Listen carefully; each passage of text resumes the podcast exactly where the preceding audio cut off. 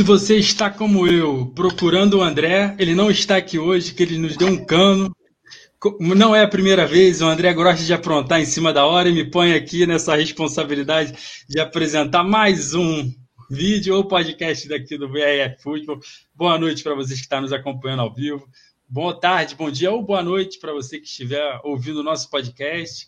Estamos aqui hoje para discutir os running backs. A gente até discutiu hoje mais cedo o que faríamos hoje se esse running back, um apanhado geral do, do que aconteceu no, na free agent até aqui, mas a gente acabou ficando como running back porque foi que ficou a, pronta, a pauta estava pronta, então vai ser isso mesmo. Se terça-feira a gente fala de mais de wide receiver, especialmente, mais faz uma revisão de tudo que se passou até, até lá na, na free agency, até porque terça-feira parece que vai ser a decisão derradeira do Deshaun Watson, só vai ficar para lá. O Deshaun Watson está fazendo aquele charminho maravilhoso, enquanto isso o coach fica sem QB, porque ninguém sabe quem é o QB de ninguém. É aquela fé, micareta na NFL. Então, antes, agora, depois dessa abertura um pouco longa, estou aqui com Bretas e com Rui. Vamos lá, Bretas, tudo bem com você? Fala Sérgio, fala Rui, boa noite para todo mundo que está assistindo e bom dia, boa tarde, boa noite para quem está ouvindo também. Muito bom estar aqui hoje falar de running back né, e de muitas notícias aí. Nós vamos fazer uma apanhada geral das notícias também e das opiniões aqui. Esperamos ajudar. É, fantasy é loucura, né? Dinastia o ano inteiro, cada dia é uma opinião. É, foda, tem que vir todo dia mesmo falar aqui, é bom que a gente discute, isso aí. E aí, Ruizão, boa noite. Tô vendo a hashtag luto. Quer abrir seu coração pra gente, Rui? Ai, boa noite, Serginho. Boa noite, Bretas. Bom dia, boa tarde, boa noite pra galera que tá ouvindo a gente aí. É, hoje, hoje é dia de abrir o coração, né? Mas se eu abrir o coração do jeito que eu tô querendo, a gente só vai falar disso hoje. tá certo. Para quem não sabe, vamos. Antes de mais nada, né, antes de falar do que a gente veio falar aqui, lembrar, fazer aqueles lembretes, curtam o nosso canal, é, curtam o vídeo, aliás, é, se inscrevam no nosso vídeo, ativem o sininho para receber os recados. Se estiverem no podcast, deixe as cinco estrelinhas lá, porque é muito bom, se for o Spotify que você estiver ouvindo. No da Apple também dá, né? Do iPhone. Eu não sou rico, não tenho iPhone, Rui, você, mas também dá para dar nota, né? A gente está lá, então o Rui sabe dessas coisas aí. Eu sou pobre, eu mal tenho um Spotify. Então, hoje, antes de falar dos running backs, vamos começar com as notícias bombásticas. E eu vou começar com Bretas para deixar o Rui ter, falar na notícia Obrigado, mais importante que saiu agora há pouco. Se ele quiser, ele dá uns pitacos. Mas, Bretas, Davanteadas no Raiders. Por Davanteadas, que, que, é to, uma cambada de todo mundo perde valor, ganha valor. Faz aí, Brito, o que, que você acha quem ganha, quem perde e quem fica na mesma? Cara, quem perde, né, com certeza é o Rui e todo torcedor do Packers. Isso é quem perde, né? Quem torce pro Packers aí, quem perde é o Aaron Rodgers também. Mas pensando em fantasy, cara, eu acho que o Davante Adams ele perde um pouquinho de valor, sim. Porque ele tem mais competição por target no Raiders, né? E o Derek Carr é bom, eu acho mas não é o Aaron Rodgers, né? Então eu acho que ele acaba descendo aí num nível, tanto em Dynasty quanto para Redraft, do nível que ele era o Davante Adams para um nível aí de Stephon Diggs. Ou seja, um ótimo jogador ainda, mas já não é mais aquele cara que você vai selecionar na primeira rodada com confiança num redraft, por exemplo. O Derek Carr sobe pra caramba, né? Porque antes o wide receiver 1 dele era o pouco confiável Hunter Renfro. Agora ele já tem Davante Adams, Darren Waller e Hunter Renfro. Então isso aí é um timaço com o Josh McDaniels, que eu adoro de coordenador. O cara aí vira um cara bem interessante, principalmente para Dynasty Liga Superflex. O Aaron Rodgers, eu não. Ele perde, né, no momento. Só que eu não venderia o Aaron Rodgers em Dynasty se eu fosse você, porque com certeza o Packers vai trazer algum wide receiver. Então agora a percepção de valor do Rodgers está em baixa, só que o Packers vai trazer alguém. Eles tinham 20 milhões para pagar o Davante, né? E não vão pagar o Davante agora. Então eles têm 20 milhões para investir em wide receiver e ainda ganharam a pique de primeira rodada. Eu estava até comentando aqui com os caras antes de começar a live. E se eles assinam Juju Smith-Schuster por 10, Will Fuller por 10 e draftam um wide receiver na primeira rodada? Discutivelmente viraria um corpo de wide receiver melhor até do que se eles ficassem com o Davante. Então, calma, não desespera se você tiver o Rodgers. O que, que você acha, Ruizão? Eu acho que a ideia é muito boa, viu? Mas como eu te falei também mais cedo, eu acho que existe uma chance do Brian Gutekunst errar nas decisões, né? E fazer com que esse sonho aí vire um pesadelo no fim das contas, porque ele sabe enganar a torcida, que é uma beleza. Mas, enfim, se essa possibilidade se cumprir, realmente a gente mantém a competitividade. Né? É muito importante. A gente tem lacunas para preencher não só no ataque, mas principalmente nos times especiais que foram disparadamente o pior do ano passado. Então a gente precisa atacar todos esses problemas, além dos recebedores do Rodgers, que é outro problema crônico. Né? A gente saiu do Jory Nelson para o Davante Adams e virou essa coisa de ter só um wide receiver por muitos anos. E a gente sempre reclamava: cadê o complementar? Cadê aquele cara para ser um bom oposto, etc. e tal. Mas não vou me delongar muito e torcer para uh, ah, os reforços chegarem, né? É, eu estava até olhando aqui algum as listas, a lista ainda de jogadores do wide receivers é, livres, tem o Julio Jones ainda, mas eu acho que o Julio Jones tem muita dificuldade de conseguir ficar em campo, então não dá para contar muito com ele. Tem o Jarvis Landry, que também faz uma gracinha, mas eu acho que o principal nome para ir para o Packers, que tem muitas desses que vocês não falaram ainda, que tem muitas ligações com o Aaron Rodgers, é o Cole Beasley, porque antivacinado com antivacinado vai dar alguma coisa boa nesse time aí. Então, é, talvez eu, a gente já tenha o nome, o, o próximo o receiver do Packers. Outras, essas, esses últimos dias aí, nesses dois dias que a gente ficou sem fazer live, né, de quarta e, e quinta agora, um monte de notícia. Uma notícia que eu vou passar para o Bretas de novo, dessa vez porque é uma paixão dele. O Baker Mayfield pediu troca então, você acha que Bretas vai ficar no, em Cleveland ou vai para outro lugar? Qual lugar que você gostaria muito que ele fosse? Qual lugar que você não gostaria que ele fosse? Cara, quando você falou de paixão minha, eu achei que você ia falar do Allen Robinson. Ué. Eu acho que eu sou o único defensor do Allen Robinson. Não, não, não. Também gosto muito é, do Allen é, Robinson. É verdade, verdade, Sérgio. Nós somos os únicos dois sensatos desse grupo. Mas aí, depois a gente fala do Allen Robinson também. Só que o Baker Mayfield é um cara que eu gosto muito. E eu acho que ele vai ser trocado sim. Foi uma coisa que até o Sérgio, foi o Sérgio mesmo que falou hoje no grupo nosso do DRFF do WhatsApp. Que ele acha que isso aí foi uma ladainha do Browns para não abaixar muito o valor do Baker Mayfield, né? Se eles falarem, vamos trocar o Baker, valor abaixo. Então, esse trem de não vamos trocar o Baker e depois tentar uma troca, eu acho que é o que vai acontecer. Se o Baker não quer jogar, ele está sem clima, eu acho que fica ruim, fica ruim. Eu acho que não, não tem clima, cara. Então eu acho que o mais sábio para o Browns fazer mesmo, até para evitar um, uma greve né, do Baker acabar não jogando na temporada, é trocar. Meu palpite é que ele vai ser trocado sim. E isso seria ótimo para a Dynasty. Aliás, agora, do jeito que as coisas estão, eu tentaria adquirir o Baker em Dynasty. É, eu, Acho que a única liga é, Superflex que eu não tenho ele é a que a gente joga a gente, Dinastia da Firma, que o maravilhoso Bretas tem lá. Eu já fui olhar quem tinha na lista lá. Então já sei que eu vou ter que pegar muito cara no B, que eu não vou nem começar a conversar com ele. É, Ué, quem sabe, quem sabe? Todo negócio é negócio. Se quiser pagar um preço. Qual time? Não, aqui depois a gente vê isso aí. Qual time você gostaria de vê-lo, Bretas? E qual time desses que estão sem QB você teria muito medo dele ir? Seahawks seria bem interessante, né? Hum, acho, acho bem bacana. Acho bem bacana mesmo. Acho que, que isso levaria o Baker aí a um nível aí de QB top 15 em Dynasty. Agora ele está em valor mais ou menos 22, 23. Então seria bacana. O time que eu não quero ver ele, Browns. eu, acho, eu acho que é o time que mais machuca o valor dele é ficar no Browns. Então vamos torcer aí para ele ser trocado. E você, Rui? É, tá confiante que ele vai para algum lugar? Você acha que ele vai ficar? Você acha que ele vai para algum lugar que vai elevar o valor dele? É um bom nome para compra em dinastia? Acho que é um nome para compra, sim, porque o Breta já falou muito bem. O Browns hoje é o pior lugar, literalmente, para ele ficar. Né? É um time que não quer o, o Baker Mayfield e, e, é um time que corre muito com a bola. Então, para qualquer outro lugar que ele vá, muito provavelmente ele vai ter mais oportunidade de passar a bola. O ideal é que ele vá para um time com bons recebedores. E aí o Bretas também já destacou muito bem o Seahawks, que hoje tem uma dupla excelente no DK Metcalf e no Tyler Lockett. Né? Então, assim, quanto mais armas, melhor. Tem o Noah Fint é. também, não esquece do meu Noah Fint, poxa. Eu ainda eu, eu, eu tenho fé no Noah Fint ainda, cara. E eu tenho fé no Will Disley. Tenho fé dois. Bora, bora, bora. Minha fé no Deslindo e no Afente estão lá embaixo, então não vou nem entrar nessa seara com vocês.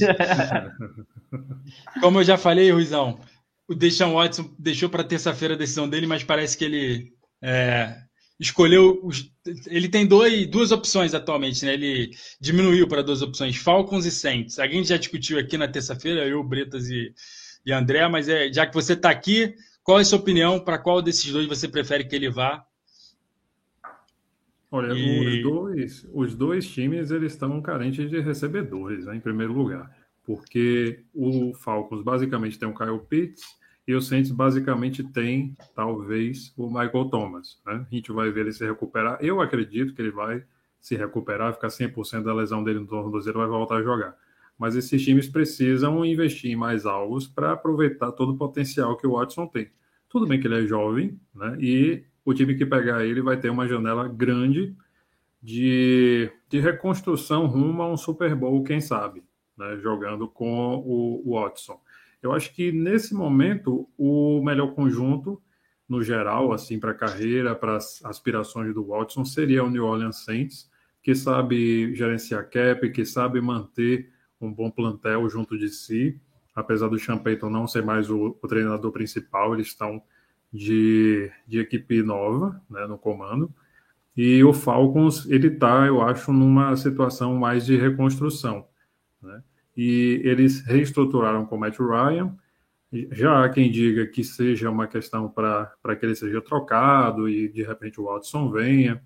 Mas, enfim, eles estão precisando de mais peças em, em todos os setores do que o New Orleans Saints, na minha opinião. Eu acho que para o melhor jogo do Watson, o Saints seria o melhor time nesse momento, mas ainda carece de um terceiro alvo além do Michael Thomas e do Alvin Kamara, que contribui muito lá no backfield.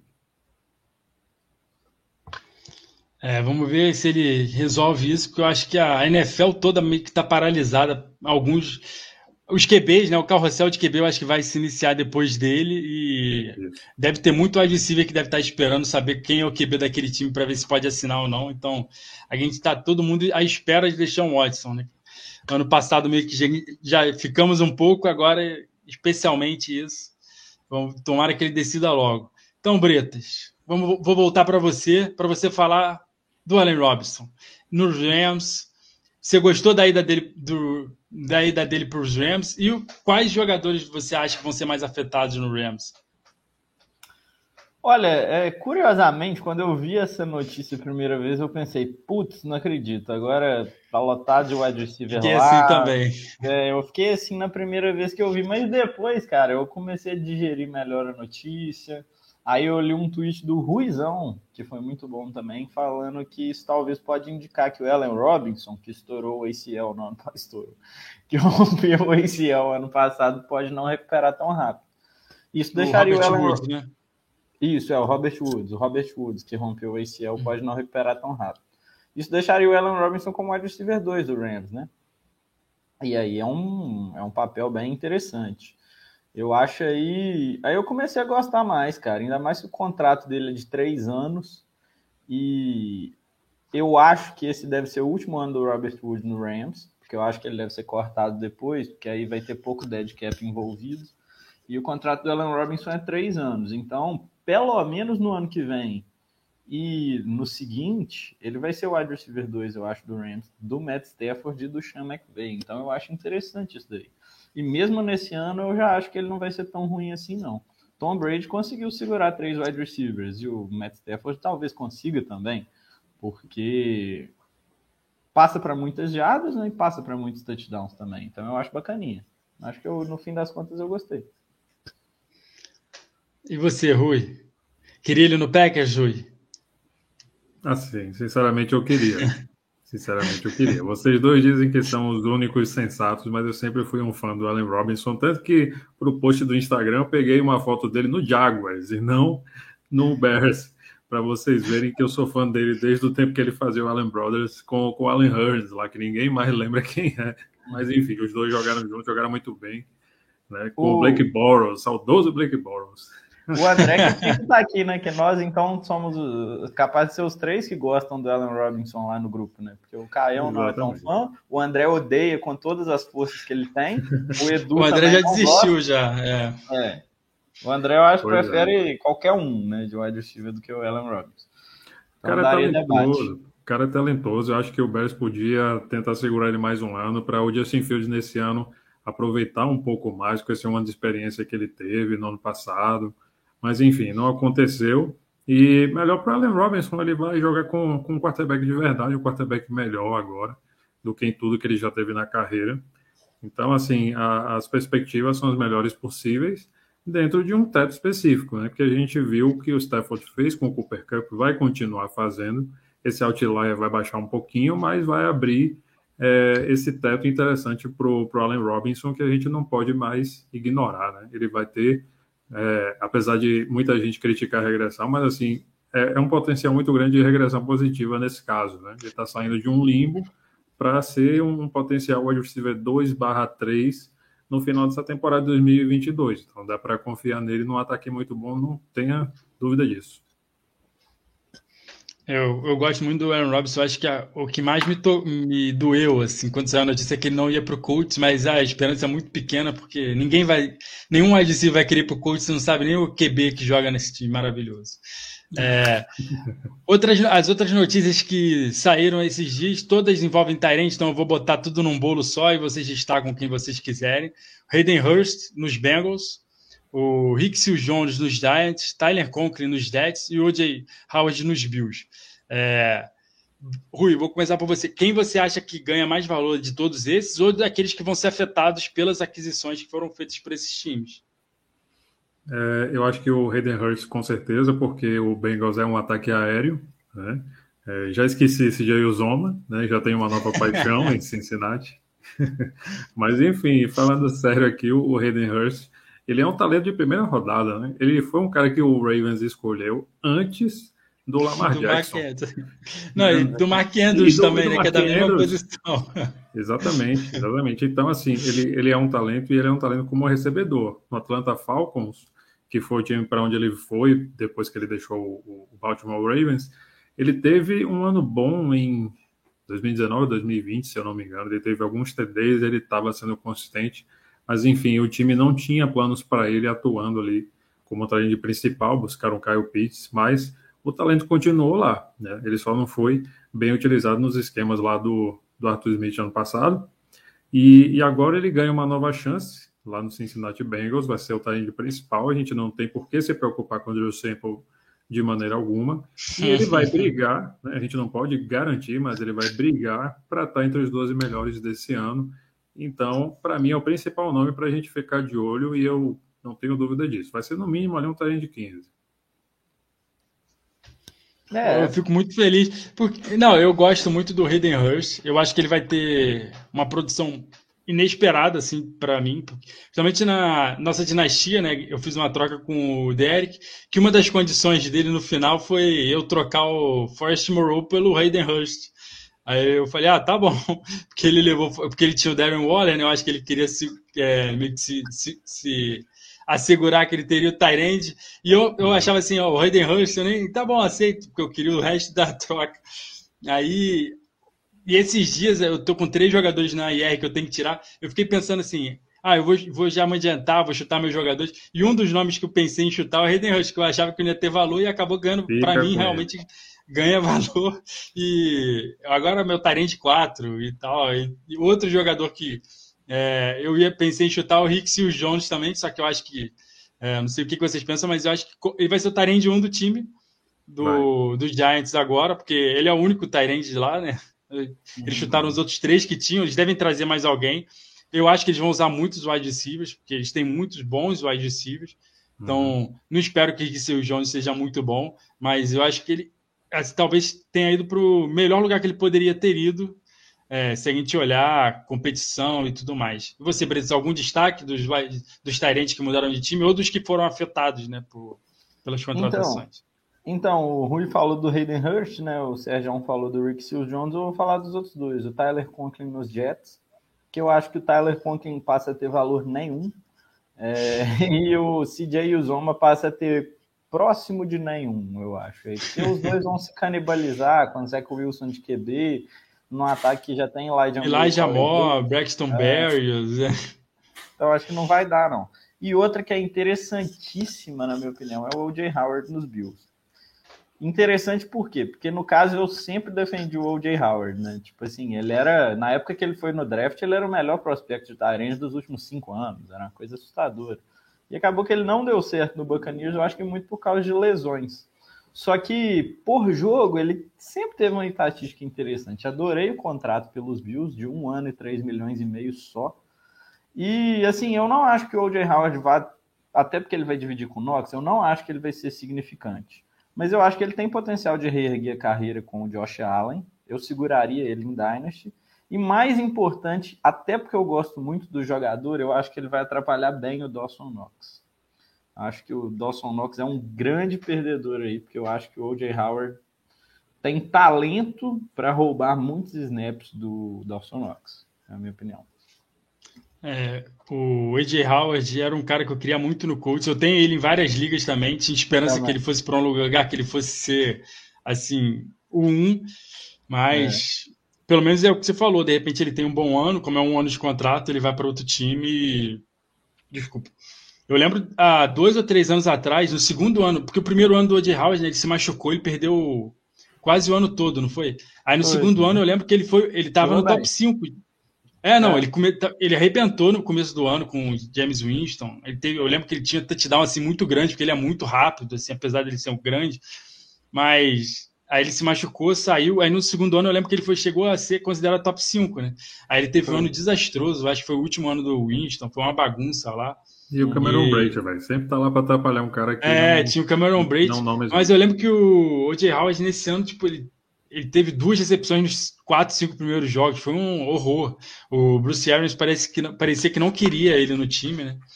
Mas uhum. agora eu, eu acho que o Josh Allen usa muito Tyrant, mas agora eles têm dois, né? E pelo menos o lado bom é que o Cole Beasley não vai ficar. Então ali no slot vai ter bastante recepção para os dois dividirem. Né? Tomara que. Uhum. Fala, fala. Não, isso eu acho também que é uma, é uma, aquela velha coisa que o pessoal às vezes gosta de falar em Dynasty, esse é um bom momento para lembrar, né? Não persiga situação em Dynasty, persiga talento. É, Porque, sim. porra, ninguém acha o Dawson Knox um Tyrant top 10 na NFL. Ninguém. E de repente ele tá valorizado como top 10 em Dynasty. Então, essa era uma, uma coisa perigosa, né? Porque podia acontecer dos Bills simplesmente não estarem satisfeitos com a posição de Tyrande, como de fato parece que não estavam. Então tá aí, hoje em dia eu acho que o Dawson Knox cai bem para mim, ele fica próximo ali de um top 15. É, isso que você 15. falou, é, perseguir talento é muito importante em dinastia, principalmente. É, a gente tá. É, redraft não, você não faz isso, você vai na situação mesmo, é. porque é só um ano, não, eu não sei que haja uma troca na temporada mas principalmente para rookie, né, para calouro, porque a gente vai falar mais de calouro mais para frente, a gente vai falar, pô, o cara vai jogar com um QB horroroso, não sei o quê. Aí dois anos depois ele tá com um QB bom, porque o time mudou. É... Só lembrar, o T. Higgins foi draftado para jogar com o Andy Dalton, não foi? Não, foi retrasado, foi junto com o Joe Burrow, né? Mas a gente tem, eu lembro do DHR, que era um wide receiver que eu gostava, ele foi draftado para jogar com Blake Bortles. O Rashad eu... Bateman é um exemplo também, velho. Sim, é, o Rashad é um outro bom nome para pensar é, de, assim, assim. De repente, agora o Ravens virou um time até um pouquinho pass heavy, né? Antes era super run heavy, agora já não é mais. Sim. Então, quem evitou o Bateman por causa disso se ferrou. Até, assim, jogador que eu não gostava muito, mas muitos gostavam, que é o Rondell Moore. Eu acho que a situação dele esse ano mudou muito, porque agora ele é quase o tem tem o DeAndre Hopkins e tem ele, praticamente. Tem o Zach Ertz jogando de Tyrande. É um jogador que eu não gosto muito, mas para quem gosta, se abriu mão dele por causa da situação, a situação agora mudou. Em um ano muda muito a situação, o QB melhora e tudo mais. Então fica essa dica aí para vocês. Ah, já entrando nos running backs, a última notícia de a única notícia de um running back assim grande, é, sei lá, insignificante para mim, mas que saiu agora há pouco, é o Damian Williams nos Falcons eu acho que nenhum de vocês, assim como eu, não acredita que vai ser o Damian Williams o running back 1 do time. Ou eles vão draftar alguém, ou eles vão contratar alguém. Eu, ah, eu não sei o que, que você, alguém acha aí que o Damian Williams vai ser o running back 1 dos Falcons? Quando alguém se machucar. É, eu acho que o plano dos Falcons não é esse, não, mas sei lá. Não, ainda mais que o... Uhum. Não, ainda mais se o Deshaun Watson vier, eles vão contratar um running back para ser o running back 1 do time. Eles não vão confiar o Damian Williams como o principal carregador do time. Nem que venha o Cordell Patterson de volta, né, que ele ainda não assinou com ninguém. Talvez ele esteja, esteja esperando essa resolução aí acontecer. Então, eu vou passar batido do Damian Williams. Fala é, aí. Dizem que é uma classe profunda de running backs também, né? Tipo assim, não tem Sim, é. tanto é. talento top, mas que é muita gente ali razoável. Então, fica interessante para os Falcons draftar alguém. É, e o Falcons tem uma escolha alta, né? Tomara que eles não usem a primeira rodada, mas aí na segunda rodada eles são um dos primeiros ali para poder escolher um running back que, se você quiser, é uma situação mais aceitável já para mim, é, né? pensando em, em NFL. Bruce Hall. Agora, é, o Bruce Hall. Eu ainda não comecei a ver os vídeos, que estou com essa coisa toda de filho, de tô meio enrolado no trabalho, vai estar tá difícil, mas eu vou começar a ver, porque a gente já tem que discutir isso, né? Mas pelo que eu tô lendo, assim, o Bruce Hall, já, eu já vi, assim, gente colocando o Bruce Hall como running back 6 em startup. E, inclusive o João, eu acho que ele falou, o João, na última vez que ele veio aqui, eu acho que foi na primeira na live desse ano, ele comentou que para ele o Bruce Hall já é um top 10, acho que até um top 5 de dinastia, de startup. Caramba. Então, tô querendo muito ver ele. Você já viu alguma coisa dele, Brito? Não, tape ainda não vi, não. Vi só os, as métricas dele de combine, aí estatísticas de atleticismo e produção, mas tape vi não, vi não. É, agora tá chegando a hora. Então vamos entrar lá na free agency de running backs. A gente destacou alguns nomes aqui. Jogadores que mudaram de time, vamos começar por eles. É, a gente analisa no, o contexto todo do time, quem vai perder valor por conta disso. É, eu e Bretas, a gente já estava conversando um pouco sobre isso, então eu quero ouvir primeiro o Rui. Ruizão, Chase Edmonds e Harry Mostra de Miami. Quem vai ser o running back 1 desse time? Quem ganha valor? Quem perde valor? O que, que você acha aí? Quem vai ser o running back 1 de Miami? Ninguém. Quem vai ser o running back 2 de Miami? Raheem Mostert, Chase Edmonds, Miles Gaskin. Vai ser uma bagunça. Né? A gente não sabe para onde vai. Assim, se um fosse bom, o time não chamava o outro. Né? A certeza que a gente tem é que Miami não confia em Miles Gaskin, um cara de sétima rodada, para ter a maioria dos toques na bola. Ponto. Dito isso, vamos lá. Chase Edmonds e Raheem Mostert. Né? Mostert é um cara que carrega muita bola, um cara que corre muito bem com a bola. Chase Edmonds um cara que atua muito bem no jogo de passes. Então, são running backs complementares que o, o Raheem vai pegar duas descidas, o Chase Edmonds vai pegar uma terceira descida e assim vai, um vai descansar o outro e, e por aí vai. É, nesse sentido, o Miami vai ter esse comitê para gerenciar. O Felipe Lindsay ainda está lá, mas provavelmente ele vai embora, ou o Miles Gaskin vai embora, porque dispensá-lo não, não mexe em nada no cap do time, né? Já que ele é uma escolha baixíssima.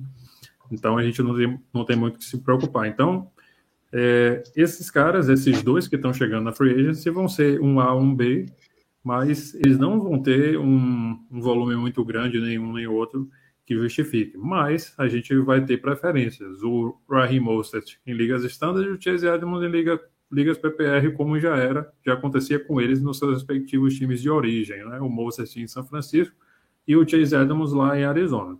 O, o é esse.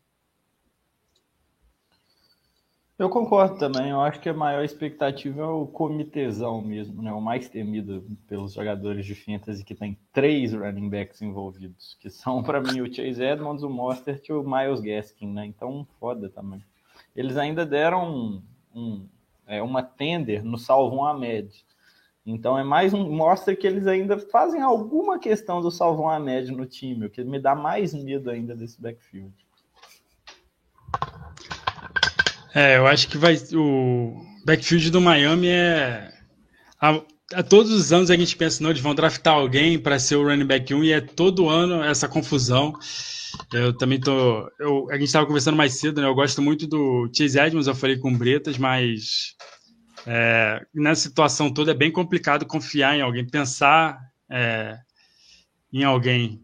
Então, eu primeiro eu, eu compraria o Chase Edmonds se fosse muito barato de alguém que me deixasse. Eu, eu tenho muita desconfiança que o Raheem Mostert se machuca sempre. É, mas fica, fica só nessa, nessa vontade mesmo. Outro jogador, acho que a gente pode destacar um pouco é o Danta Forma no Carolina, Britas. O que, que você acha aí? O que, que você acha que ele vai roubar alguns toques do, do McCaffrey? Não, então, eu acho importante falar do Jonathan Foreman, porque o pessoal já começou a falar que, que adicionaram ele talvez porque o McCaffrey vai ser trocado e tal. E aí eu queria reforçar que eu acho muitíssimo improvável o McCaffrey ser trocado. Nesse caso, então, eu acho que, que quem empolgou um pouco aí com o Foreman pode sossegar um pouquinho, porque na minha opinião vai continuar sendo McCaffrey running back 1 e talvez de running back 2. No melhor cenário para o Foreman, ele vai dividir trabalho com o Chuba Hubbard. Então, para mim o Foreman não vale nada, mas eu acho importante falar um pouquinho dele na live aqui, porque teve gente que já ligou o empolguei já. Então, eu, eu, eu aconselharia contra. Não, eu, de outra forma, ele teve um bom ano. Talvez ele seja. Porque ele pareça muito com o Derrick Henry. As defesas ficavam com medo do Derrick Henry em Tennessee. E ele conseguia atropelar todo mundo. É, mas não tem muita esperança que ele vai fazer nada, assim, enquanto o McCaffrey estiver inteiro. O problema é se ele se machucar, aí a gente vê o que, que acontece. Uhum. E você, Rui, tem alguma esperança com ele? Nenhuma. Se eu tiver ele em algum time, só se o McCaffrey machucar, e aí a gente pode fazer alguma coisa. É, então tá certo. Algum outro running back que tenha mudado, vocês querem falar? A gente viu Dante Forma, o Dante Forma não, Dario Gumbawali e o Royce Freeman, né? O, o Gumbawali foi para o Houston, o Freeman renovou com o Houston, Ty Montgomery no New England e o Damian Williams, como a gente falou. Algum deles vocês acham que pode ter algum destaque ou nenhum? Acho que não, acho que não. Os de Houston, para mim, é comitezaço, talvez de quatro running backs. O Ty Montgomery, para mim, é um special teamer somente, ainda mais agora que James White está no Patriots. E o Damian Williams, a gente falou dele já bem, né? É. Então, vamos passar para os running backs que ficaram nos times. O André está aqui falando, eu fiz alguma besteira na hora que eu fui criar o nosso link, gente. Desculpa aí para quem está participando. Eu de alguma forma eu desativei o chat, não estou conseguindo ativá-lo aqui, não sei se dá para ativá-lo, então peço desculpa. se alguém tiver alguma dúvida, fica para a próxima semana, se eu não conseguir recuperar aqui a situação. peço desculpas mais uma vez. É, é bom que ninguém manda um então... comentário sobre o Davante Adams. Eu acho que foi o Rui aí que começou, que conseguiu é, boicotar a nossa live para ninguém sacanear ele com davanteadas. Então, o André tá falando aqui no WhatsApp. Vou perguntar para vocês, pro, pro Bretas. Bretão, Antônio Gibson vai sofrer muito com a manutenção do McKissick, porque terça-feira o André estava aqui muito feliz com a saída do McKissick do, do Washington Commanders agora, a gente vai sofrer muito com esse nome durante o ano. Agora, depois da live, parece que o, o que ouviu a live e mudou de ideia e resolveu voltar para o Comendas. E aí, Bretas, o que, que você faz com o Marquinhos? Pegadinha do malandro. O que, que, que, que significa isso para o Antônio Gibson? Olha, a primeira coisa que o André acabou de digitar que eu tô vendo no WhatsApp. Vocês têm que falar que existe um novo caps lock agora. Inimigo na NFL.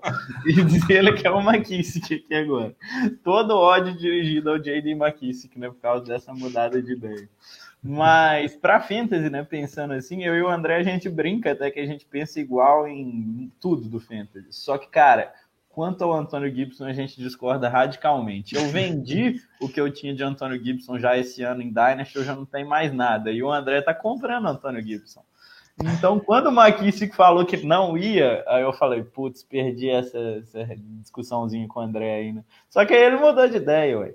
E aí eu acho que isso mata o Gibson, sim. Eu acho que o Gibson, na minha humilde opinião, ele sai do top 10 de Dynasty, running backs de Dynasty ele fica mais parecendo um J.K. Dobbins do que um Joe Mixon, igual estavam ranqueando ele perto. Até no nosso ranking ele estava perto do Mixon. Então acho que machuca muito. O pessoal gosta de falar que o Antônio Gibson, né, ele foi wide receiver no college, blá blá blá blá blá. Então você tem que botar ele para pegar passe, blá blá blá blá. Só que o JD McKissick também foi wide receiver no college. Eu acho importante lembrar disso. E como wide receiver no college, o Antônio Gibson não produziu nada. O McKissick ainda produziu um pouquinho. Então ele é claramente o melhor recebedor. O pessoal de Washington deixou já muito claro que quer o McKissick participando. E mais ainda, o McKissick não joga mal como recebedor, não. Esse papel que ele tá fazendo é só você assistir o jogo do Washington, você vê, cara. Ele é bom pegando passe, ele é liso e ele joga bem. É um cara que eu queria no meu time no 49ers ali para complementar, por exemplo, o Elijah Mitchell. Então eu acho que o Gibson não vai crescer mais do que ele já está crescendo. Espere o Gibson do ano passado para esse ano, é o que eu diria. Rui, alguma coisa a falar, Rui? É mais do mesmo, cara. Ele, ele desistiu, ele enganou a gente, né? Ele enganou você aí, achando que, o, que ia matar o Zé Morte de vez. Você pagou ah, os custos do enterro, agora não vai ter reembolso, paciência. é, é, acho que a situação. Eu falei aqui, né? O, o Carson Wentz não é um jogador que usa muito running back no jogo aéreo. Eu senti isso muito no Colts. Agora, então, com o McKissick lá, sem o. É, já com pouco volume, mas que o Antônio Gibson chega até a perder um pouco o valor do ano passado. A minha esperança é que ele, não estando machucado como estava no ano passado, né, ele machucou a canela, né? Ele sofra menos, consiga produzir mais como running back. Torcer por isso, a linha ofensiva de Washington é muito boa. É, passar Perdeu aqui para o próximo, então. Agora. Ah, Perdeu foi ele, saiu. Agora. É. Te preocupa? Você acha a linha ofensiva ou ainda não? Não, eu acho que eles ainda têm outros jogadores bons. Eles draftaram um jogador de segunda rodada ano passado que não jogou muito, se não me engano, por conta deles. Então eu acho que eles ainda eles vão manter o nível alto. É uma das melhores linhas ofensivas para mim. E eu, eu acho que a ideia deles é fazer um pouco o que o coach tentou fazer, né? Passar muito pouco a bola, a defesa segurar. O problema é para o coach é que a defesa não segurava tanto. Então, o Washington tem uma defesa boa, apesar do ano passado ela ter regredido muito.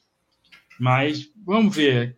Torcer para o Antônio Gibson não, não decepcionar o André, porque eu tenho ele em alguma em uma equipe, mas acho que não vai, não vai ser minha escolha, não. Eu falei lá que, até quando você botou lá no grupo que estava rindo porque você não tem o Antônio Gibson, eu até falei que não tem, depois eu lembrei dela, que ele é uma das minhas opções de equipe, mas lá eu tenho o Jonathan Taylor e o Cooper Cup, então são só dois, é. mas é, que, é, que, tem o preço da rodada de draft. O Anthony Gibson draft ah, tem na tá. oitava rodada, então é uma coisa assim que eu considero, mas ainda eu ainda assim prefiro o Jonathan Taylor pela terceira ao Anthony Gibson, mas é, é também. É, a gente ainda vai ter mais tempo para decidir, isso eu só preciso decidir na semana do draft da liga. É, outro jogador que ficou no time James White, eu tenho esperança nele porque eu tenho ele em uma liga. Rui, posso contar com ele como running back 4? Para botar no flex de vez em quando, Rui? Pode, pode, tranquilamente. Ele tem essa função. Ele renovou com o time para receber passe, vai continuar recebendo passe.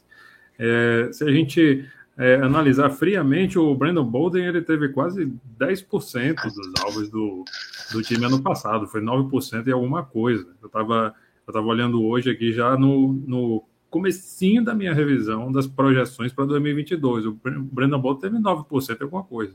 Então, assim, eles renovaram com o White para ele pegar isso e um pouco mais. Né? É, é importante frisar, já que o Ramondre Stevenson, o Damian Harris, essa galera não é especialista nesse tipo de jogo. E o Patriots continua jogando daquele jeitinho. O Mac Jones vai fazer aquele dink and dunk, como o Tom Brady fazia. Ele está se mostrando um QB seguro, razoável com a linha ofensiva que está protegendo. Então, o James White ele vai estar tá ali para essas situações, porque o Patriots é um time que gosta de fazer as duas coisas, de correr e de passar com a bola.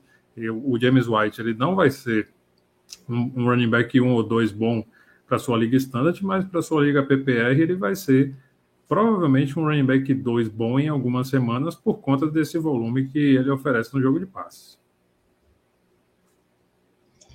Estou contando com isso. Bretas, é, alguma coisa adicional James White ou. Concordo, concordo. Minha opinião é essa mesmo. Acho que ele ainda tem um valorzinho sim. É, eu tenho esperanças. Ele, come... ele teve um bom jogo, eu acho, antes dele se machucar. Aí, quando eu coloquei ele para jogar, ele se machucou e fez zero pontos para mim. São coisas que aconteciam nessa liga que a gente joga junto lá, Rui, do, a Superflex da Infinity. Aconteceu muito comigo ano passado, o jogador se machucar no meio do jogo e me arrebentar tudo. é, é, eu acho assim, a, gente falou do McKissick voltando para o Washington. Mas jogadores para mim ganham bastante, principalmente o queridinho do Rui, meu arqui-inimigo na, na NFL, o Singletary. É, vocês acham que o Buffalo vai buscar alguém? Singletary pode ser um running back 2 para ano passado? Fala aí, Rui. Não, né? A gente tem que ser pessimista. Assim, por mais que eu goste do Singletary e você goste do Moss, você sabe que a gente está a perigo o tempo todo, né? Tanto que o, o Singletary ele de, levou dois terços de temporada para render alguma coisa e, e, o Zach Moss, como a gente já discutiu antes, brigou com alguém lá, igual o Trey Sermon brigou com o Shanahan. A gente não, nunca vai saber o que aconteceu, mas esses dois caras são um perigo. A gente tem que pegar eles assim na estratégia zero running back depois da nona, da décima rodada, torcer para ninguém pegar e, e ver se isso se paga de alguma forma. Exatamente. É, a minha estratégia com o Zach Moss ano passado, infelizmente é, não deu certo, mas o Singletary terminou o ano muito bem, principalmente nos playoffs, fez bons jogos. É, até naquele, eu acho que é o Super Bowl Challenge, né? Não, eu acho que é o outro Playoff Challenge, sei lá. Eu sempre confundo os dois. Eu tinha o Singletary, ele, eu ganhei lá na nossa liga do, do BRFF, muito por conta do Singletary, que fez alguns pontinhos nos jogos dele. É, quer falar alguma coisa, Rui, do, do Buffalo? Ah, já o... falei. É. Bretas, Bretas, não, ah. eu confundi, calma. Cara, o Singletary eu acho difícil confiar nele, né? Hum, e, cara, é, é isso, velho. Eu acho difícil confiar. Porque eu acho que tudo pode acontecer. Inclusive, eu, eu não acho que o Zach Moss tá tão enterrado igual o pessoal tá enterrando, não. Umas seis semanas atrás de, de NFL, ele tava na frente do, do Singletary no, no Death Chart, né? Então, não acho que ele tá tão morto, nem acho que o Singletary tá consolidado, não. Mas é uma situação boa, né? Essa situação do running back 1 dos Bills aí. É uma situação agradável para fantasy. Eu, eu tenho esperança no é Zach Moss. É, só no externo muita. É, eu só no externo muito a minha esperança com, com o Zach Moss, que eu já tô cansado de ser decepcionado por ele. Talvez é melhor deixar quieto, né? Chega. É, melhor não falar muito dele, não. É, Bretas, James Conner, time novo, contrato bom. O que, que você achou do, da nova situação do James Conner? Vai ser o running back 1 esse ano? Cara, pra você ter uma ideia do tanto que eu tô empolgado com James Conner, eu tinha zero James Conner nas Dynasties que eu jogo, zero. Porque tá doido que eu vou ter James Conner. É, o, cara, o cara acabou, o cara se lesiona todo jogo. Só que aí ano passado ele jogou muito bem foi o jogador que mais me fez passar raiva no Fantasy, ele e o Christian Kirk. Porque, cara, tipo assim, eu jogo ligo pra caramba, né? Ano passado eu joguei 13. Coincidentemente, eu enfrentava esses caras toda semana, toda semana eles rendiam mais do que eu esperado. Eu fiz até um tweet sobre isso. Os dois eles foram os vilões da minha temporada. Tomei várias viradas por causa de enfrentar os dois juntos. Aí é foda, né? Mas enfim, sobre. Agora desabafei, gente, foi mal. E aí, agora, pensando sobre a nova situação dele nos Cardinals, eu gostei muito, cara. Eu mandei proposta para ele em todas as Dynasties que eu jogo, né? Eu não tenho ele em nenhuma e tentei adquirir ele em todas. Porque, tipo assim, eu acho que o mercado vai, de Dynasty, pensando em valor, vai demorar um pouco a se ajustar à nova situação dele. Só que a nova situação dele é que ele é o running back 1 de Arizona e Arizona pagou muito caro pelo Conner que é um cara que tem perfil de Belcal, né? De, de assumir muitos snaps. Então eu acho que não vai chegar ninguém significativo para dividir trabalho. No máximo ali eles vão draftar um running back no dia 3 de draft, na quinta, sexta rodada. E ele já tem o Eno Benjamin. Então eu acho que o James Conner vai ser um cara draftado no top 15 de running backs esse ano. Então vamos lá, para você ter uma noção de onde como que eu estou valorizando o Conner agora e como o mercado eu acho que ainda não está valorizando. O Aaron Jones, nesse momento, ele está com ADP em best ball de running back 16. E ele tem 27 anos. O Conner é um cara que eu tenho convicção de falar que vai ser draftado antes do running back 16. E tem 26 anos, um ano mais novo que o Aaron Jones. Então, para mim, eu valorizo os dois de forma similar em Dynasty. Só que eu acho que o mercado ainda não valoriza. E é por isso que eu tentei fazer proposta pelo Conner em todas as minhas Dynasties, né? Mas Ninguém aceitou até agora. E aí, Rui, você está com algum interesse em James Conner? Eu tô com interesse no James Conner na, nos jogos que ele fizer dentro da conferência. Né? Ele tem um valor interessante de ter, tem um piso de running back 2 nesse ano, mas eu quero salientar o seguinte: ano passado ele teve a sorte de enfrentar a AFC Sul, ganhou três dos quatro jogos contra essa conferência.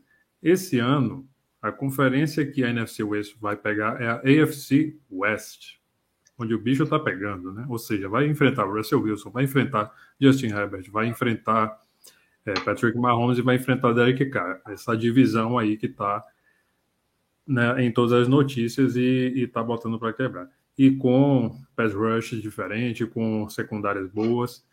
Enfim, são confrontos mais difíceis, né? Não, não vejo o Arizona Cardinals levando novamente três jogos para si na, na Conferência Americana. Ou seja, a Arizona vai ter que cortar um dobrado dentro dos jogos da sua própria conferência, ou seis dentro da divisão da NFC West, que também não é, não é das coisas mais simples, mais fáceis, para que o James Conner tenha mais scripts positivos. Então, eu tenho expectativas reduzidas, porém, para mim, o peso do James Conner é de running back 2. Ele não vai ser pior do que isso mas a gente tem que ter em mente esses matchups, né? Ele vai ser running back 1 na maior parte da temporada, mas vai ter confrontos muito difíceis quando sair da conferência e enfrentar os times da AFC West.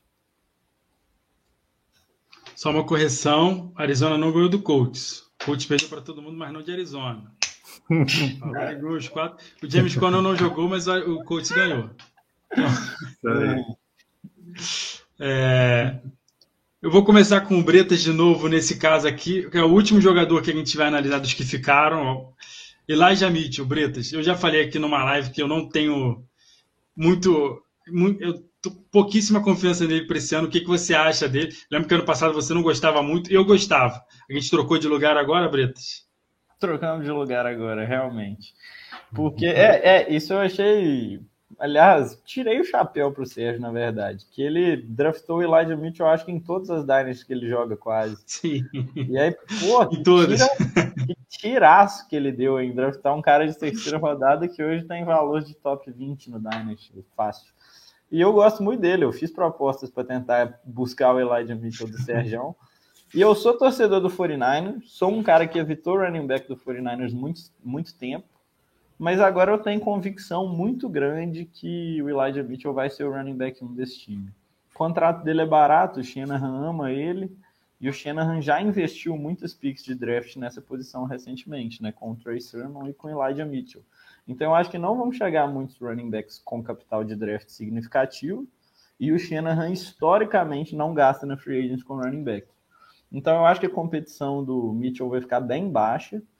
E eu acho que, tipo assim, se eu tivesse que prever o depth chart do, de running back do, do 49ers, seria Elijah Mitchell, Trey Sermon, um running back ali undrafted e o Jeff Wilson voltando.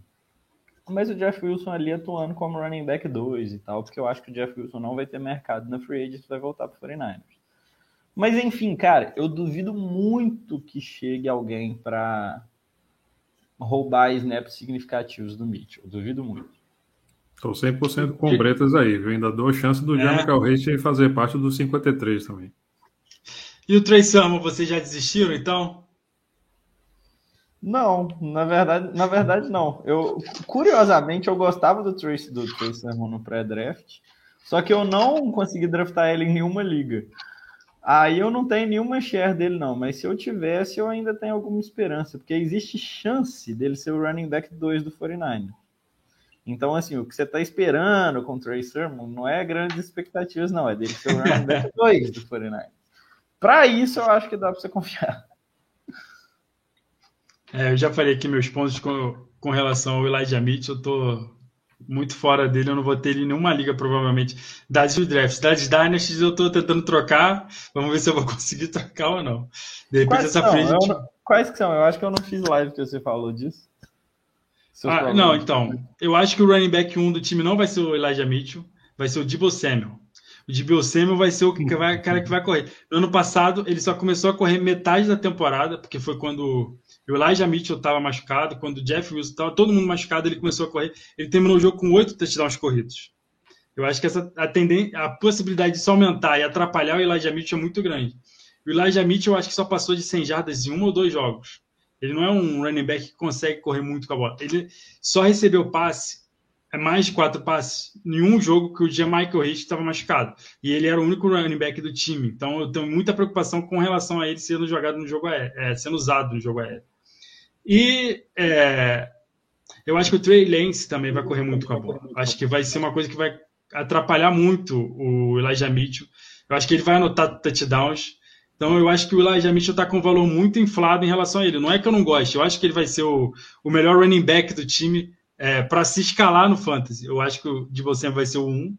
E o Elijah Mitchell é, é, o running back que você escala na posição de running back.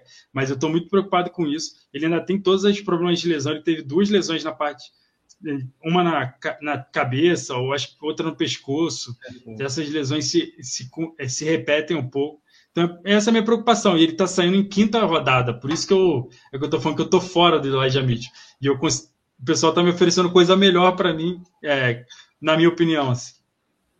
Cara, eu, tô, eu tava até rindo enquanto você tava falando, porque no meio da sua argumentação eu pensei, esses são bons argumentos.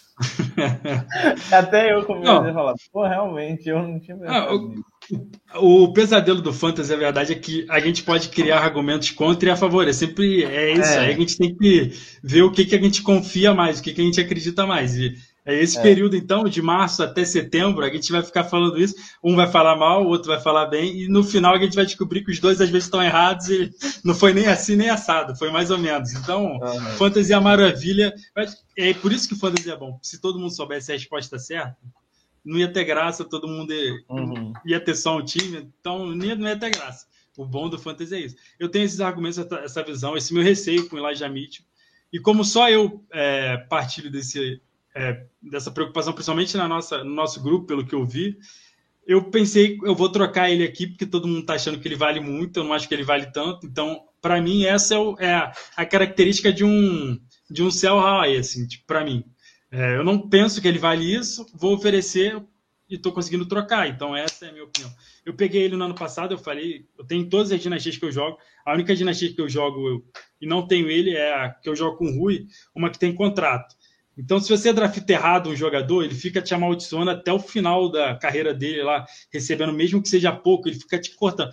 Então, eu não peguei ele né, nessa dinastia por conta disso. Mas em todas as outras eu achava que ele podia ir bem, é, porque eu não gostava do Trey Sermon. E ele vinha de graça, que eu peguei em algumas na quarta rodada, na última rodada assim, de draft.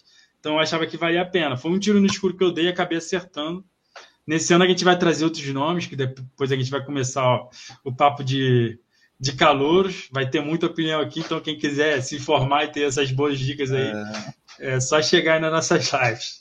Cola do é... Sérgio, viu, galera? Não, não, mas não é assim, não é todo ano não, gente, eu só acerto de vez em quando também. Uhum.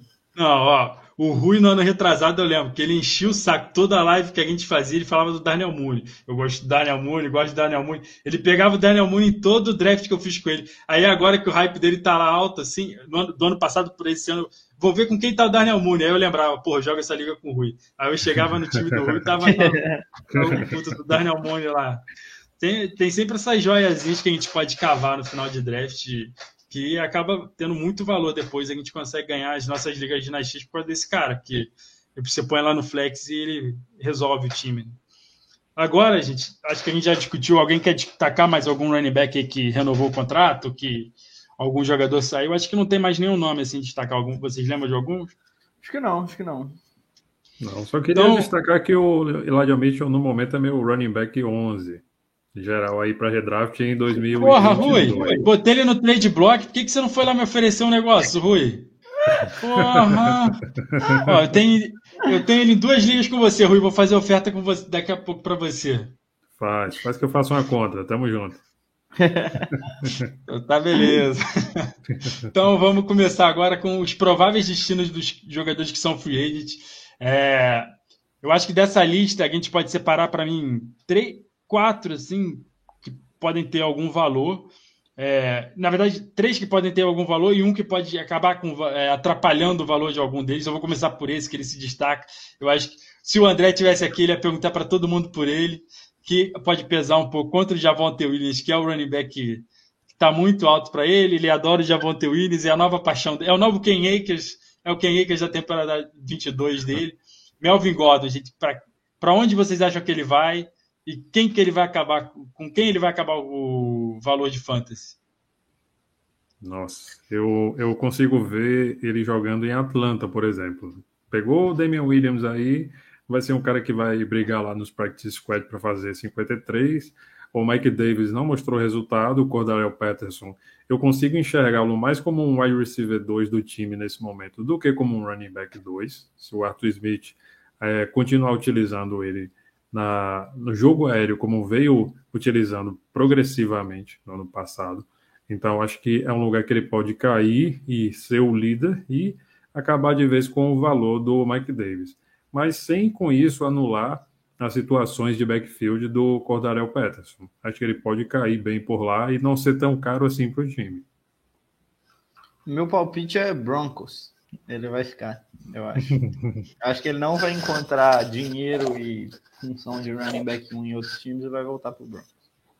Eu concordo. Eu peço bem igual ao Bretas. Eu acho que ele está pedindo muito, vai descobrir que ele não vale isso tudo, vai falar, ah, eu vou ficar aqui que eu já estou aqui e eu sei qual é o meu papel. Eu também penso um pouco assim. No, vou é, a gente aproveita que o André está aqui para falar isso, que senão ele ia estar tá matando a gente aqui, uhum. porque o Javante Williams é a paixão dele. Poxa, o Melvin Gordon, acho que ele tem 29 anos, ou vai fazer 29 anos agora. Ele vai jogar uhum. essa temporada com 29. Isso eu lembro dessa estatística. Talvez hoje ele tenha 28. Ele vai jogar a temporada com 29, então, né? É, ele tem 28, ele vai fazer 29 daqui a um mês, 13 de abril. Não dei mais. Ele vai começar a temporada já com 29 anos. Exatamente. É, o, o, vou o Rui, você falou que o Cordero Patterson, se ficar em Atlanta, é o wide receiver 2. Quem vai ser o wide receiver 1 desse time, Rui? Quem é melhor Cara, que o Cordero Patterson? O Kyle Pitts. Eles vão ter ah, que arrumar. Cara. Eles vão ter que arrumar alguém de Tyrene depois que eles se livraram do, do Hayden Hurst. Né? Não sei se eles vão aproveitar o Lee Smith, se eles vão aproveitar Jaden Graham, esses nomes aleatórios que, por acaso, eu sei né? de olhar as projeções e. A gente sabe que a gente é maluco, né, Rui? Maluco demais. ou, ou se eles vão se eles vão fazer uma dobradinha de, de tie ends, né? Tipo, pegaram um Caio Pitts ano passado e esse ano vão pegar outro no draft. Eu acho improvável, eu acho mais provável que eles desenvolvam algum desses, desses Tyrants que eles já têm no roster para ocupar essa função e o Kyle Pitts ele ocupe cada vez mais a, as laterais da, da, formação de ataque de Atlanta, né? E é isso. Eu consigo enxergar o Patterson, apesar da idade dele, de não ter se desenvolvido tanto assim na posição, apesar de ter sido draftado em primeira rodada como um wide receiver, né? Mas ele tem sido mais polivalente, a gente não tem muita certeza do que ele é, mas eu consigo enxergá-lo como um wide receiver 2 desse time e os outros vão brigar lá para ser o wide receiver 3, né? O Lamid Zaquias, o Frank Darby, essa galera que só a torcida de Atlanta conhece, tá? Não que eu seja torcedor de joga fantasy. Então você acha que quando o Pederson fica em Atlanta? Eu acredito que ele fique em Atlanta, a menos que algum time queira desesperadamente um super retornador de special teams para resolver os seus problemas, né, como o Packers, por exemplo. Mas eu acho que ele fica em, em Atlanta para continuar compondo o ataque e sendo essa peça polivalente, como o de você, mas já mostrou muito bem aí como é que se faz, né? É, eu acho que esse ano vai ter muito time querendo tornar algum jogador de Bossemel deles e não vão conseguir, vai, vão falhar miseravelmente, porque para você fazer um de você, você tem que ter o de você. Bretas, para onde vai o Peterson para você? De novo, acho que ele fica em Atlanta. O Peterson ele estava na dúvida, ele falou, ele declarou publicamente que queria ficar em Atlanta. Só que, que aí meio que dependia de Atlanta, né? Tipo assim, vamos ver se eles vão injetar muita grana. Só que a Atlanta não tem grana para porra nenhuma, né? O cap deles está ferrado. Então, ele, por isso que eu acho que eles ainda não renovaram com o Cordarel. Só que se ele não assinou até agora, é porque eu acho que o mercado dele não está tão quente assim, não. Isso eu acho que indica mais ainda que ele vai acabar voltando para Atlanta aí com um salário de uns 5 milhões anuais, acho. E aí ele vai valer muito. Se ele voltar para Atlanta, ele vai valer muito. É, eu também acho. Eu acho que ele, ele seria o running back 1 do time. É, para fantasy, né? Eu acho que vai é. ser parecido com o ano passado, que o Mike Davis, o Mike Davis ainda tá lá, né? Ainda tem ele. O Mike Davis vai liderar o backfield, mas com aquela poupança dele imensa, ele não vai conseguir produzir muito. Aí o Peterson que vai ser o running back 1 para fantasy, apesar de ter menos toques do que o Mike Davis. Eu também acho que ele vai ficar em Atlanta. É, talvez a Atlanta esteja esperando se livrar do Matt Ryan para fazer um espaçozinho no cap space, no cap deles, porque o Matt Ryan só corresponde a 40 milhões agora, né? Porque se ele ficar ainda até a temporada, se ele jogar a temporada, são 51 milhões para o Matt Ryan de cap no, de, para Atlanta. É. É, Bretas, Leonard vai para onde? Eu acho que todo mundo tá achando que ele vai para o Buccaneers, então eu vou discordar. Eu acho que ele não vai para o Buccaneers. Vai para onde? Cara, essa que é a minha dúvida, porque tem vários, tem uns 10 times da NFL que estão precisando igualmente de running back, né? Só que eu acho que o Fournette vai acabar pedindo um contrato maior. O Buccaneers está gastando muito dinheiro nessa temporada. Eu acho que eles vão para o draft atrás de running back. Eu abro mão. Então, meu palpite é não Buccaneers. E isso já é um palpite de minoria, já eu acho. Eu acho que você ganharia muito dinheiro se apostasse aí em Vegas e ganhasse mesmo, porque deve ser o que não está pagando aí é 31 times contra o Bucks. É, exatamente. O Rui, você acha também que ele vai sair, Rui? Olha, eu acho que ele só tem duas possibilidades nesse momento. Ou ficar em Tampa Bay, o Tom Brady recrutar ele, a galera arranjar cap e fechar com ele, porque ele já conhece o esquema, já sabe tudo, ele jogou muito bem no ano passado, mostrou para o Ronald Jones o que é um running back de verdade, né? Façamos a crítica aqui a, a, esse cara que sempre me enganou a vida inteira.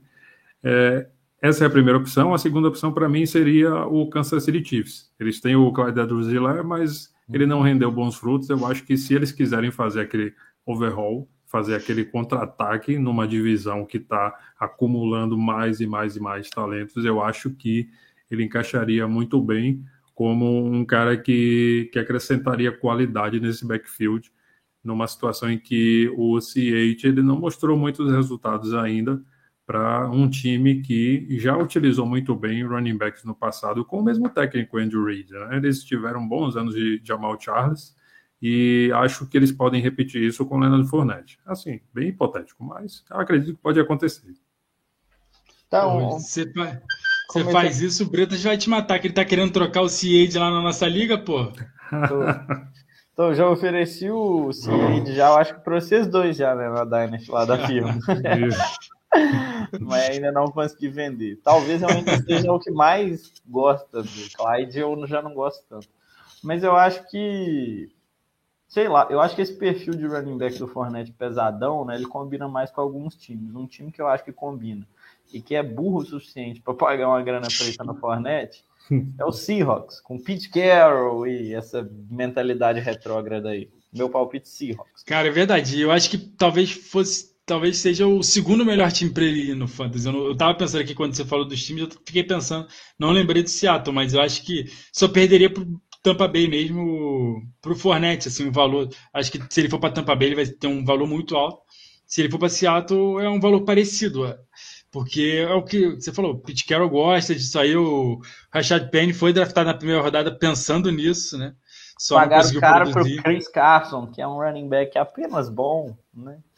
Não, é que não consegue ficar saudável também, né? O Chris Carson é. é outro. Ele foi draftado na sexta rodada, né? Ou sétima, uma coisa assim. Sétima.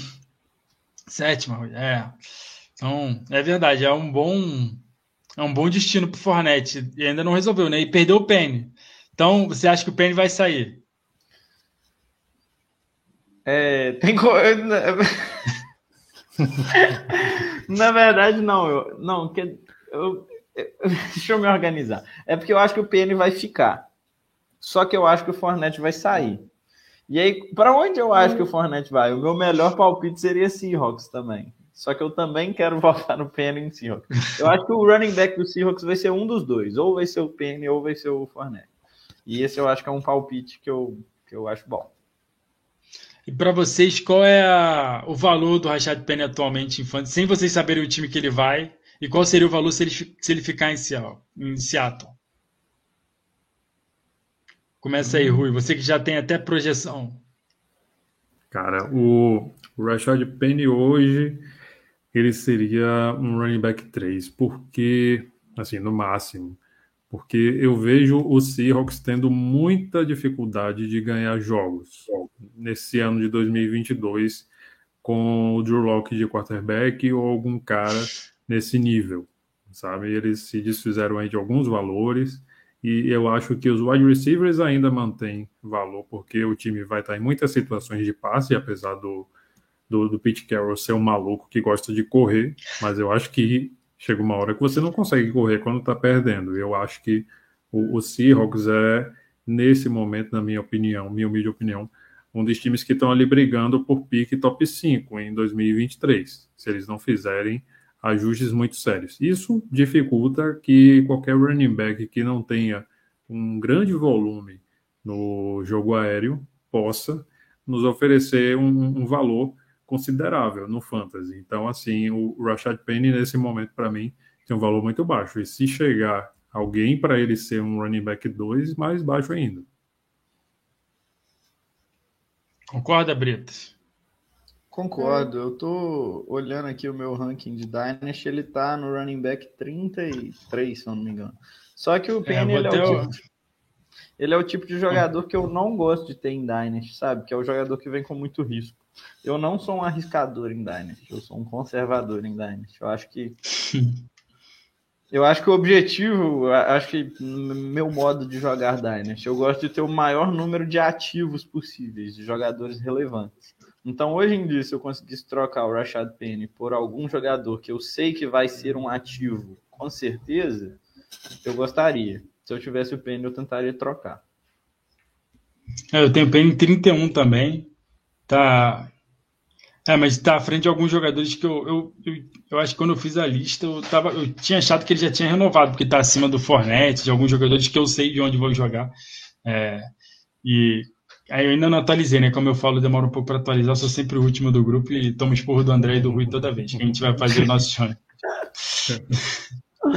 É, vocês falaram que o Fornette talvez não fique. Vocês estão apostando. O Rojo fica, o Rojo vai. Rojo é um running back interessante em Dynasty. O que, que vocês acham do Ronald Jones?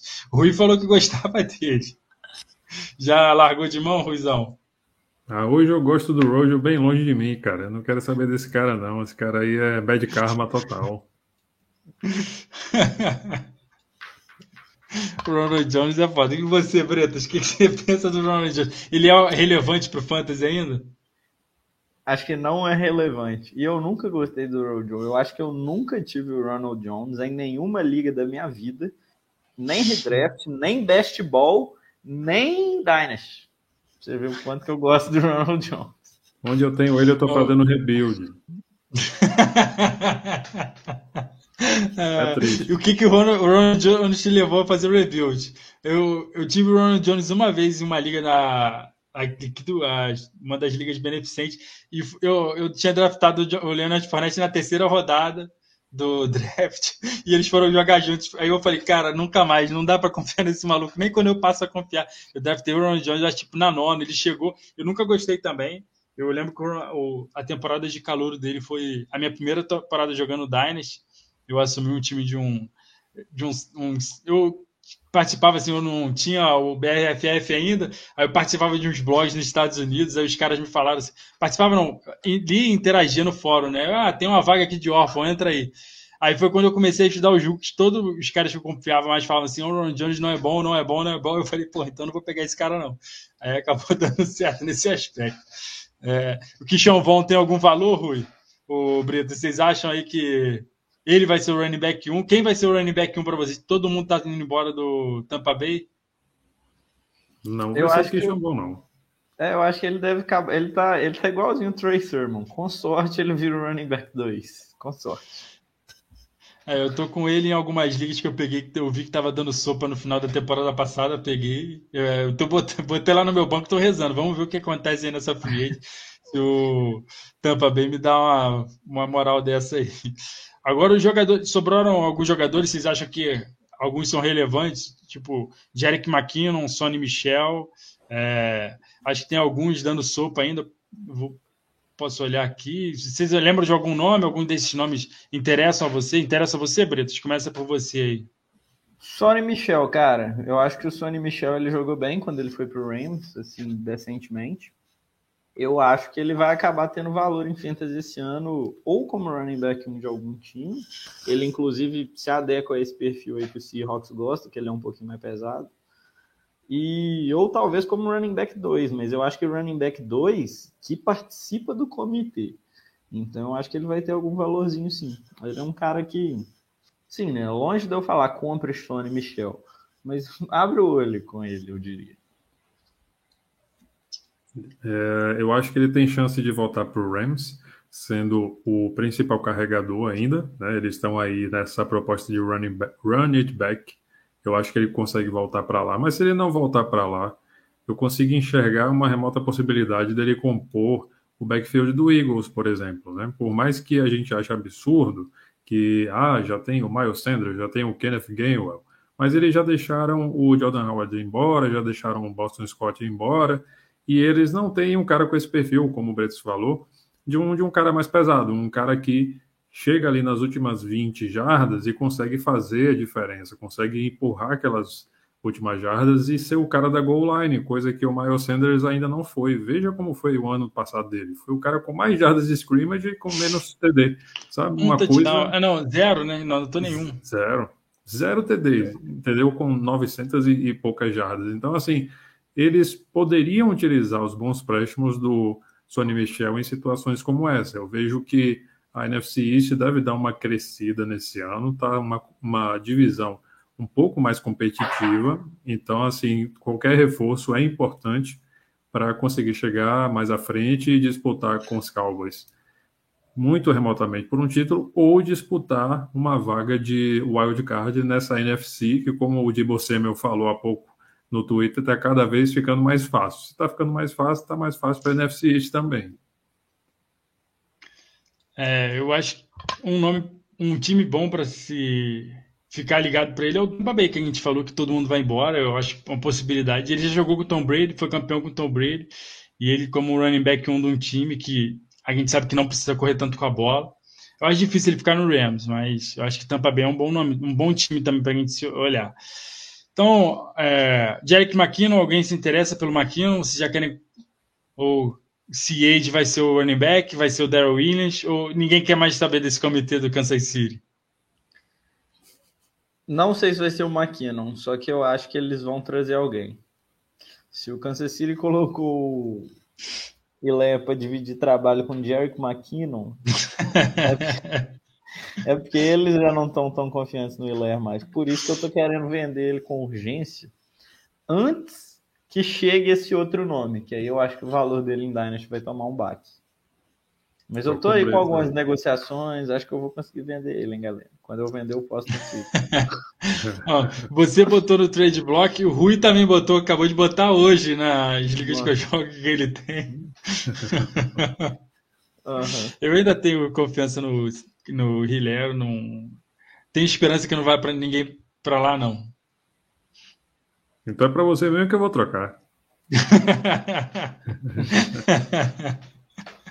tá certo. Eu acho que não é numa liga que eu tenho Elijah Mitchell, senão a gente podia entrar numa negociação entre os dois aí, Rui. Opa! Você ainda confia então? Eu confio, eu tenho confiança nele, sim, que ele vai conseguir produzir. Uhum. É, vou, pensar não... um, vou pensar um bem bolado lá pra gente. Não, não o, eu acho que o, o Hiller, ele paga muito pela expectativa que se foi criada em, em, torno dele. Uhum. Né, que ele foi draftado, o primeiro running back draftado na classe que tinha o Jonathan Taylor, o Swift, o Cam Akers e é, outros jogadores que tão, têm relevância agora, o J.K. Dobbins, e foi draftado pelo melhor time da temporada, né? Foi campeão, tinha um ataque bom. Aí aconteceram todas as coisas que aconteceram. Então, é, eu acho que é isso, galera. A gente elucidou aí, falou bastante dos running backs que trocaram de time, que permaneceram no time, renovaram com os times. Terça-feira talvez a gente saiba alguns dos destinos desses que a gente é, conversou agora. É, tomara que a gente já saiba o destino do Sean Watson, porque aí é, clareio que o resto, vai, o resto que vai acontecer dos quarterbacks também. Eu, como um time que não tem, é, torcedor de um time que não tem QB, estou muito interessado para saber onde que o Watson vai, para saber para é, quem o coach vai pegar. Então, terça-feira a gente vai ter muito assunto para falar, muita coisa para falar ainda. O Bretas está terça-feira, né, Bretas? Tô, tô. Vou voltar na terça Ruizão falar tem... de wide. Ruizão volta terça, Rui? Ou vai estar de luta ainda pelo Davante Adams? Não, tá aqui para. Eu acho que o luto já passou com certeza. A gente tem que seguir em frente aí com a nossa vida, desejar o melhor pro, pro Derek Carr com ele, menos quando jogar com Packers. Mas eu acho que terça-feira eu tô aí. Ah, tá. Algum. Bretas, quer dar um recado final aí? Eu acabei cortando vocês, desculpa. A apresentação é mais com o André mesmo. Tranquilo, não, mandou bem, véio, mandou bem. É um bom apresentador, sim. Mas, não, destaque final nenhum, não. Acho que a gente cobriu bem os running backs que mudaram de time até agora, né? Falamos um pouquinho das notícias também. Agora é só consolar o Ruizão mesmo, seguir a vida. Isso aí, Ruizão. É, me... Algum recado aí, Ruizão?